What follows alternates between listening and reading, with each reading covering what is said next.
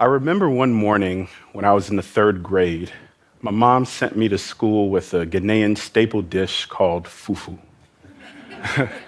Fufu is this white ball of starch made of cassava, and it's served with light soup, which is a dark orange color and contains chicken and or beef. It's a savory, flavorful dish that my mom thought would keep me warm on a cold day. When I got to lunch and I opened my thermos, releasing these new smells into the air, my friends did not react favorably. "What's that?" one of them asked. "It's fufu," I responded. That smells funny. What's a fufu?" they asked. Their reaction made me lose my appetite. I begged my mother to never send me to school with fufu again. I asked her to make me sandwiches or chicken noodle soup or any of the other foods that my friends were eating. And this is one of the first times I began to notice the distinction between what was unique to my family and what was common for everyone else, what was Ghanaian and what was African and what was American. I'm a first-generation American. Both of my parents are immigrants. In fact, my father, Gabriel, came to the U.S. almost 50 years ago. He arrived in New York from a city called Kumasi in the northern region of Ghana, in West Africa. He came for school, earning his bachelor's degree in accounting, and eventually became an accountant. My mother, Georgina, joined him years later. She had a love of fashion and worked in a sewing factory in Lower Manhattan until she saved up enough to open her own women's clothing store. I consider myself an American and an African and a Ghanaian. And there's millions of people around the world who are juggling these different classifications. They might be Jamaican Canadians or Korean Americans or Nigerian Brits. And what makes our stories and experiences different is that we were born and raised in a country different than our parents. And this can cause us to be misunderstood when being viewed through a narrow lens. I grew up in New York, which is home to the largest number of immigrants anywhere in the United States. And you would think, growing up in a place like New York, it would be easy for a first-generation person to find their place.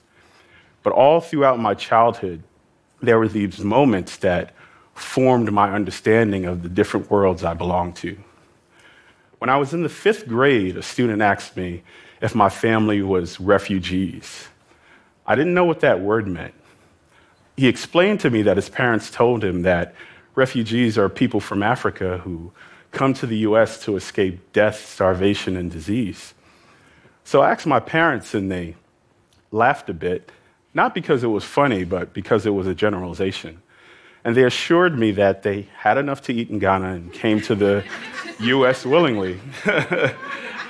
These questions became more complex as I got older.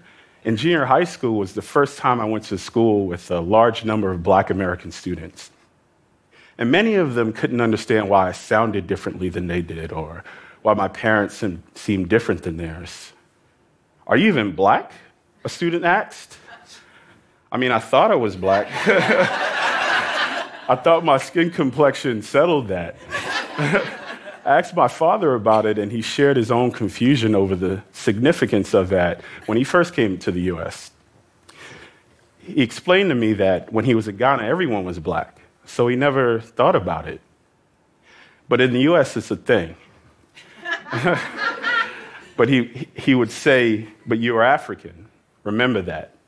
And he would emphasize this, even though many Africans in the continent would only consider me to be just an American. These misconceptions and complex cultural issues are not just the inquiries of children. Adults don't know who immigrants are. If we look at current trends, if I asked you, what's the fastest growing immigrant demographic in the United States, who would you think it was? 9 out of 10 people tell me it's Latinos, but it's actually African immigrants. How about in academics? What's the most educated immigrant demographic? A lot of people presume it to be Asians, but it's actually African immigrants. Even in matters of policy, did you know that 3 out of the 8 countries in the so-called travel ban are African countries? A lot of people assume those targeted Muslims only live in the Middle East, but a lot of those banned people are Africans. So on these issues of education and policy and religion, a lot of things we presume about immigrants are incorrect. Even if we look at something like workplace diversity and inclusion, if I asked you what gender ethnicity combination is least likely to be promoted to senior managerial positions, who would you think it was? The answer is not Africans this time. And it's not black women or men, and it's not Latin women or men. It's Asian women who are least likely to be promoted. Capturing these stories and issues is part of my work as a digital storyteller that uses tech to make it easier for people to find these stories. This year, I launched an online gallery of portraits and firsthand accounts for a project called Anodi. The goal of Anodi is to highlight immigrants, first-generation immigrants just like me, who carry this kinship for the countries we grew up in, for the countries of origin, and for this concept called blackness. I created this space to be a cyber home for many of us who are misunderstood in our different home countries.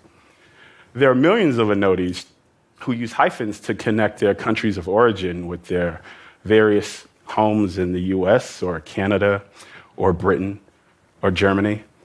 In fact, many people you might know are Anodi. Actors Issa Rae and Idris Elba are Anodi, Colin Powell, former Attorney General Eric Holder, former President of the United States Barack Obama are all the children of African or Caribbean immigrants. But how much do you know about us? This complicated navigation is not just the experience of first-generation folks. We're so intertwined in the lives and culture of people in North America, in Europe, that you might be surprised how critical we are to your histories and future. So engage us in conversation.